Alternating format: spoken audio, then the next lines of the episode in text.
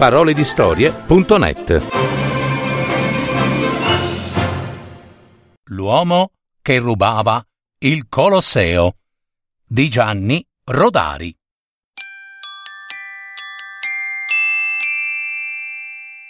Una volta un uomo si mise in testa di rubare il Colosseo di Roma. Voleva averlo tutto per sé, perché non gli piaceva doverlo dividere con gli altri. Prese una borsa, andò al Colosseo, aspettò che il custode guardasse da un'altra parte, riempì affannosamente la borsa di vecchie pietre e se le portò a casa.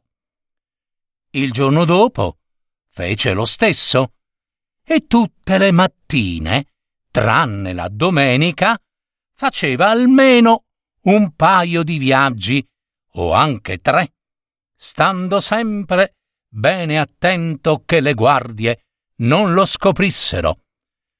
La domenica riposava e contava le pietre rubate che si andavano ammucchiando in cantina.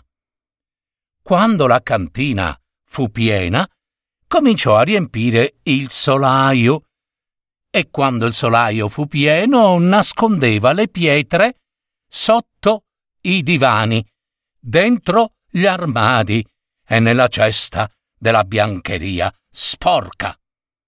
Ogni volta che tornava al Colosseo lo osservava ben bene da tutte le parti e concludeva fra sé.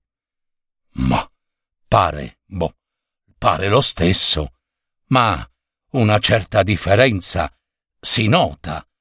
In quel punto là è già un po' più piccolo e asciugandosi il sudore grattava un pezzo di mattone da una gradinata, staccava una pietruzza dagli archi e riempiva la borsa. Passavano e ripassavano accanto a lui turisti in estasi, con la bocca aperta per la meraviglia, e lui ridacchiava di gusto, anche se di nascosto. Eh, come spalancherete gli occhi il giorno che non vedrete più il Colosseo. Se andava dal tabaccaio, le cartoline a colori con la veduta del grandioso anfiteatro gli mettevano allegria.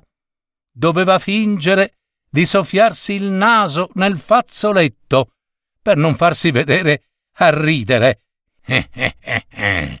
Le cartoline illustrate.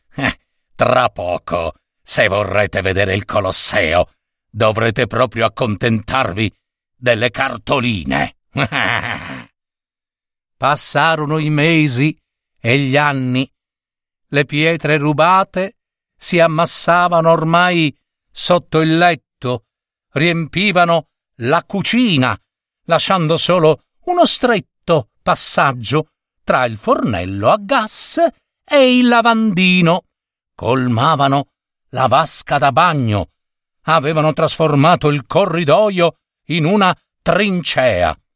Ma il Colosseo era sempre al suo posto, non gli mancava un arco.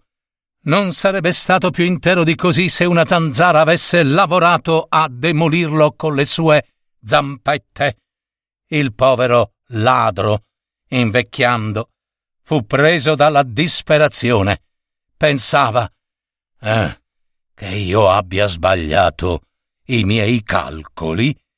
Forse avrei fatto meglio a rubare la cupola di San Pietro. So, so, coraggio.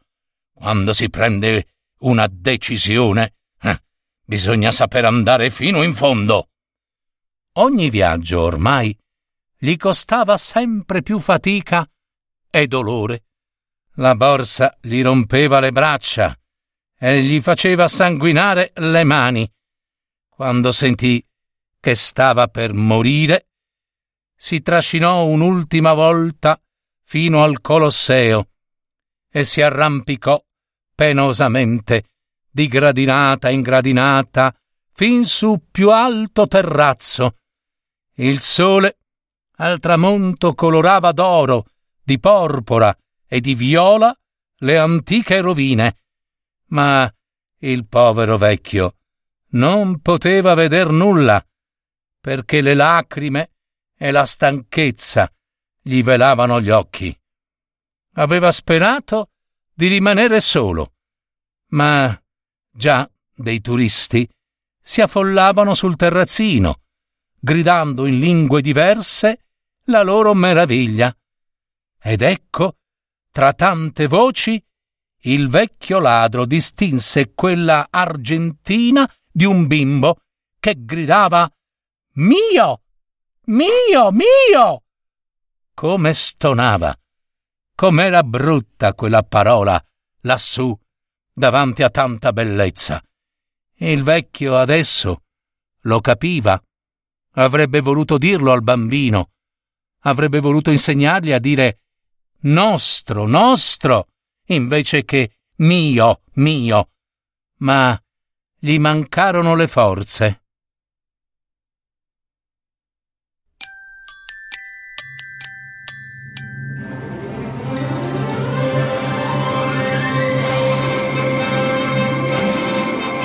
Avete ascoltato Parole di storie, adattamento e messa in voce di Gaetano Marino. www.paroledistorie.net